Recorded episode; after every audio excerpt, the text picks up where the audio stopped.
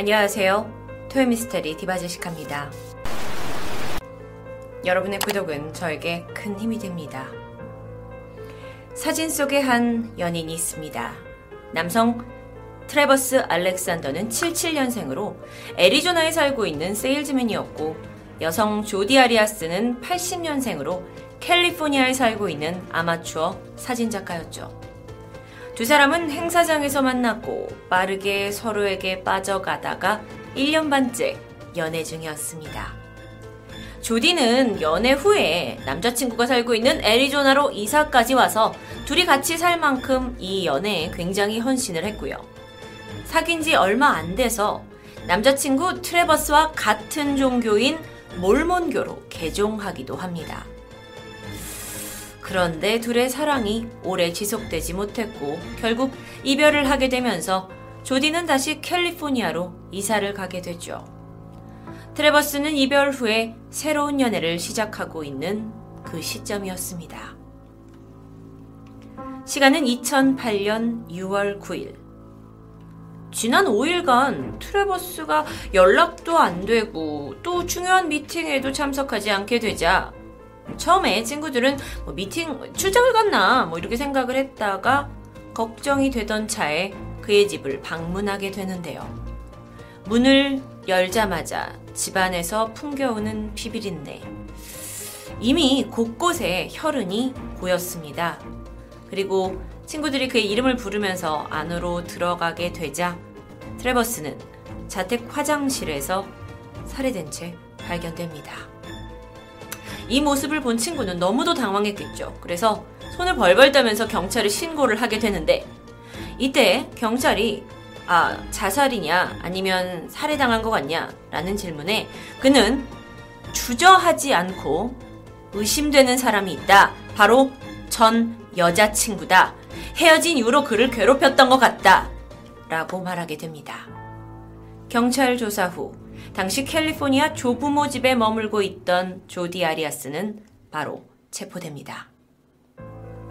2008년 발생한 이 끔찍한 살인사건은 미 전역에서 큰 주목을 받았습니다.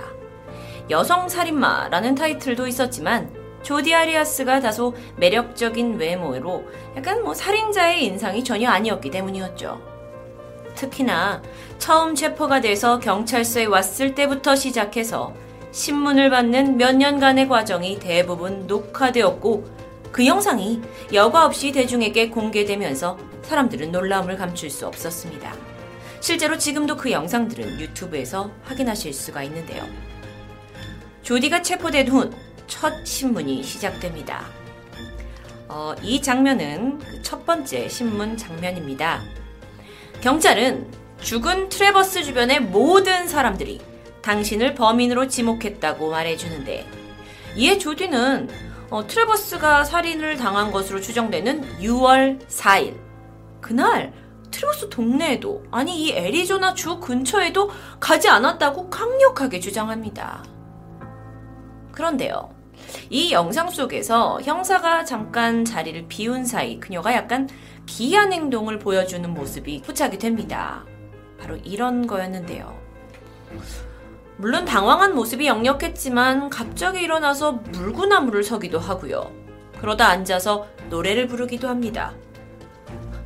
조금 있다가는 실없이 웃다가 내뱉은 말이 녹음되기도 했는데 그녀가 한 말은 아 화장이라도 하고 왔어야 되는데 어쩌면 그녀는 자신이 범인이 아니었기에 이렇게 여유로울 수 있었던 걸까요? 다시, 다시 시작된 신문입니다. 형사는 정말 모든 걸 부인하는 이 조디를 떠보기 시작했어요. 트레버스가 죽은 시각, 당신이 그 집에 있었다는 증거를 가지고 있다 라고 말하면서 사실을 말해달라고 추궁했는데 여전히 조디는 자신은 절대 그곳에 있지 않았다고 말합니다. 잠깐 트레버스 이야기로 돌아가면 어, 사실 그의 시신에는 아주 많은 상처가 있었습니다. 그 중 하나는 얼굴에 난사된 총자국이었는데요. 범행 도구로 추정되는 총과 동일한 종류가 얼마 전 조디의 조부모님 집에서 분실되었다는 신고가 있었습니다. 어, 어, 그래서 형사가 당신 이에 대해서 알고 있냐? 라고 묻자 조디는 아니 조부모가 잃어버린 총을 내가 어떻게 아냐면서 어쨌든 자신은 사랑했던 전 남친 트레버스를 죽인 범인을 찾는데 힘껏 돕겠다는 말까지 남기게 되죠. 하지만 경찰로서는 나름 확신이 있었습니다. 그래서 그제서야 사진 몇 장을 그녀에게 보여주기 시작하는데요. 선명하게 찍혀 있는 이 사진은 6월 4일 그 사건이 일어난 날 오후 1시경에 조디가 트레버스 집에서 옷을 벗은 채 찍은 사진이었습니다. 사진을 본 조디가 놀라면서 말하죠. 어머, 정말 저처럼 생겼네요. 사실 경찰은 이 죽은 피해자 집을 수색하다가 SD카드를 찾아냈고요. 그 안에 지워진 내용을 복원하고는 큰 충격을 받게 됩니다. 이 두 사람이 사건 당일 집에서 열정적인 관계를 가진 후에 찍힌 것으로 추정되는 사진들에는 트레버스가 사망하기 직전까지의 모습이 담겨 있었습니다. 자, 그렇다면 경찰은 조디가 죽기 직전까지 트레버스랑 함께 있었고 사진을 찍기까지 했잖아요. 그러니까 조디가 살인을 미리 계획한 살해범이라고 여기고 있었는데 조디가 괴로워하면서 말합니다. 저는 그 사람을 다치게 할 이유가 전혀 없어요. 전혀요. 그리고 이내 다시 슬픈 표정으로 물론 자신이 직접 그의 죽음에 관여되어 있진 않지만 일말의 책임을 느낀다고 그날 자신이 좀 더 늦게 나갔더라면 이런 일이 없지 않았겠냐면서 슬퍼했습니다. 하지만 잘 들어보면 이 발언은 조디가 사건 당일 그곳에 있었다는 것을 별 수 없이 인정하게 된 겁니다. 거짓말도 탄로가 나게 된 거고요. 하지만요, 이런 와중에도 그녀는 형사의 두 눈을 똑바로 쳐다보면서 자신은 잘못한 것이었고 트레버스를 절대 죽이지 않았다고 호소합니다. 그런데 여기서 사실 카메라에 찍힌 사진에는 트레버스가 이미 쓰러진 후에 찍힌 사진이 몇 장 남아 있었는데요. 조디는 그 얘기를 듣고 자신이 그 사진을 볼 수 있냐고 물어봅니다. 그녀는 그저 사랑했던 남친이 어떻게 죽었는지 알고 싶은 마음이 들어서 그랬다고 설명하는데요. 트레버스는 몸에 약 20번 이상의 칼에 찔린 자국이 있었고 목이 그어진 채 머리에 총을 맞고 과다출혈로 사망했습니다. 그의 시신은 정말 끔찍한 모습이었는데 조디는 이 이야기를 경찰을 통해서 듣고는 소리를 내어 흐느끼며 웁니다. 그러더니 질문을 하죠. 칼에는 총 몇 번이나 찔린 거래요? 그리고 그렇게 한참 얼굴을 부여잡고 울던 그녀가 묻습니다. 이 상황에 제가 정말 이상한 질문 같긴 하지만요. 제 범죄 기록 사진을 찍기 전에 얼굴을 좀 씻어도 될까요? 경찰은 단호히 거절했고 이후 찍힌 범인 사진에서 조디는 환하게 웃고 있습니다. 살인 사건이 있기 전 두 사람은 연초부터 6월에 트레버스의 멕시코 출장을 함께 하기로 되어 있었습니다. 하지만 연인 관계가 식어가면서 4월쯤 트레버스는 자신과 같이 갈 여행 동반자 이름을 다른 여성으로 바꾸게 되는데요. 그러던 5월 말입니다. 조디가 함께 살고 있는 조부모네 집에 도둑이 들었고 그때 칼리버 자동 권총이 사라집니다. 그 칼리버 자동 권총은 트레버스가 죽었을 때 사용된 총과 같은 총이죠. 시간이 지나 6월 2일 새벽입니다. 조디와 트레버스 사이엔 무수히 많은 전화가 오고 갔습니다. 트레버스가 받지 않은 기록도 있었고요. 조디가 받지 않은 기록도 있습니다. 두 사람 사이에 17초 되는 아주 짧은 통화 기록도 있었고 40분간 이어진 긴 통화 기록도 남아 있습니다. 그리고 나서 아침이 되자 조디는 차를 렌트해서 유타주로 갑니다.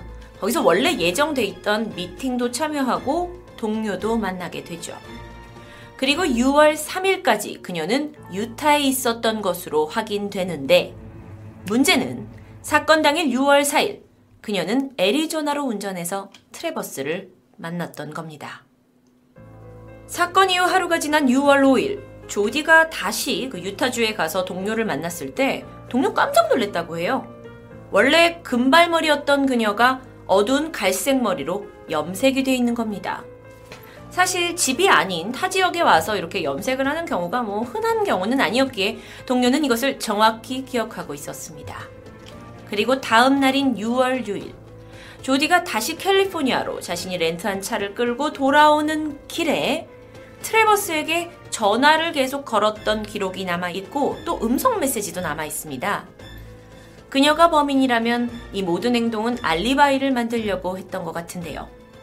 6월 7일, 렌트했던 차를 반납하는데 이때 이상하게도 바닥 시트가 보이지 않았고요. 앞좌석에는 뭔가 빨갛게 물든 흔적도 발견됩니다. 하지만 당시 차량은 바로 클리닝을 했기 때문에 그것이 혈흔이었는지는 확인이 불가능했습니다. 그리고 사건 발생 5일 만인 6월 9일 친구들이 트레버스 집 문을 열고 들어가서 시신을 발견했죠. 친구들은 범인으로 조디를 지목하면서 그녀가 그동안 트레버스를 스토킹하고 페이스 계정까지 해킹하고 또 타이어를 일부러 펑크냈다라는 이야기도 들려줬던 겁니다. 이후에 집을 조사하던 경찰은 트레버스가 새로 산 카메라가 세탁기 속에 버려져 있는 것을 발견했어요. 그리고 안에 있는 사진을 복원해내니까 이 사진은 아닙니다, 여러분. 이 사진은 두 사람이 연인이었을 때 찍은 사진입니다. 6월 4일 오후 1시 40분쯤에 두 사람이 트레버스 집에서 같이 찍은 누드 사진이 발견되었던 거죠. 이게 다가 아닙니다. 오후 5시 22분부터 트레버스가 샤워를 샤워실에 들어가서 샤워를 해요. 그때 이제 그를 이렇게 찰칵찰칵 찍은 사진이 남아 있는데 이 몇 장의 일련의 사진 후 5시 29분 사진 속의 그는 정면을 바라보고 있었습니다. 바로 이 사진이었죠. 이게 5시 29분에 찍힌 사진입니다. 경찰은 그가 살아있었을 때 찍힌 마지막 사진이라고 추정하고 있어요.